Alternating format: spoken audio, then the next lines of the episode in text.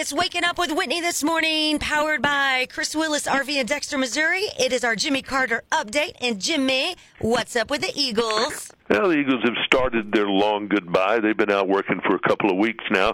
Vince Gill on board, getting out there and doing it. According to their management, in the course of their career, the Eagles have grossed $1.26 billion. Whoa.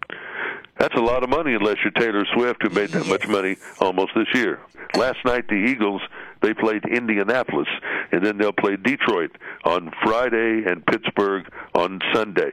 And Atlanta is coming up. That's coming up November 2nd through the 4th. But they're just kind of working their way around and kind of will come back every once in a while uh, because they want everybody to have a chance to see them before they go away if I could ever afford to see them, that would be a bigger deal.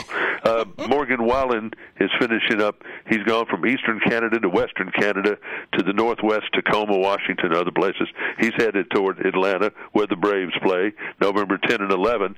Then where Houston plays, downtown Houston on the 18th of November. Then he goes to London. Then he's done until April of next year, mm-hmm. just like uh, Luke Combs. Yeah. Then you have this uh, this character, Zach Bryan.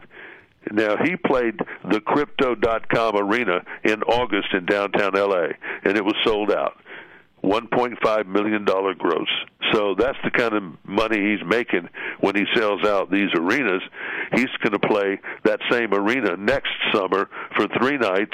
That'll be four and a half million.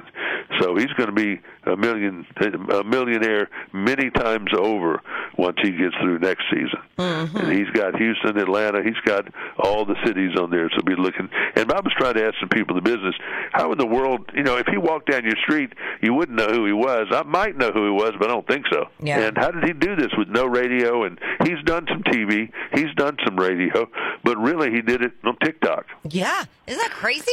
I mean, he did it on TikTok and, and some of the social media like that, and that's where the folks really got into him during COVID. Eric Church, he's done well. He's still out there playing and looking at his healthy box office results. They're good. Dolly Parton, I don't know if she's ever said this before because Dolly, you know, she talks a lot she talked about her grandfather, who was a preacher, physically punishing her over the way she dressed. Said sometimes she got a whipping. Now, back when she was a kid, and a little bit later, when I was, you did get things like that. I mean, I never got it for what I was wearing. I'm not exactly sure. I'm sure I was innocent in whatever it was I did get a spanking for. But uh, I used to have to go out and pull my own switch. Have you ever heard that term?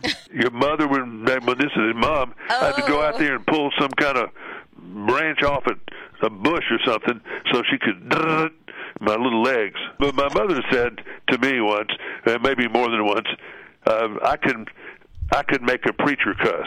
You, so moms were, get frustrated sometimes. Sometimes we do, yes. And I never did that to my kids.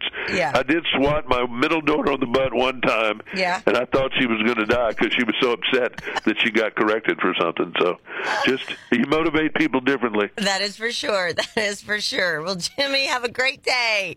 Thank you. That is your Jimmy Carter update this morning, being powered by Chris Willis RV in Dexter, Missouri. Thanks for waking up with Whitney on K103.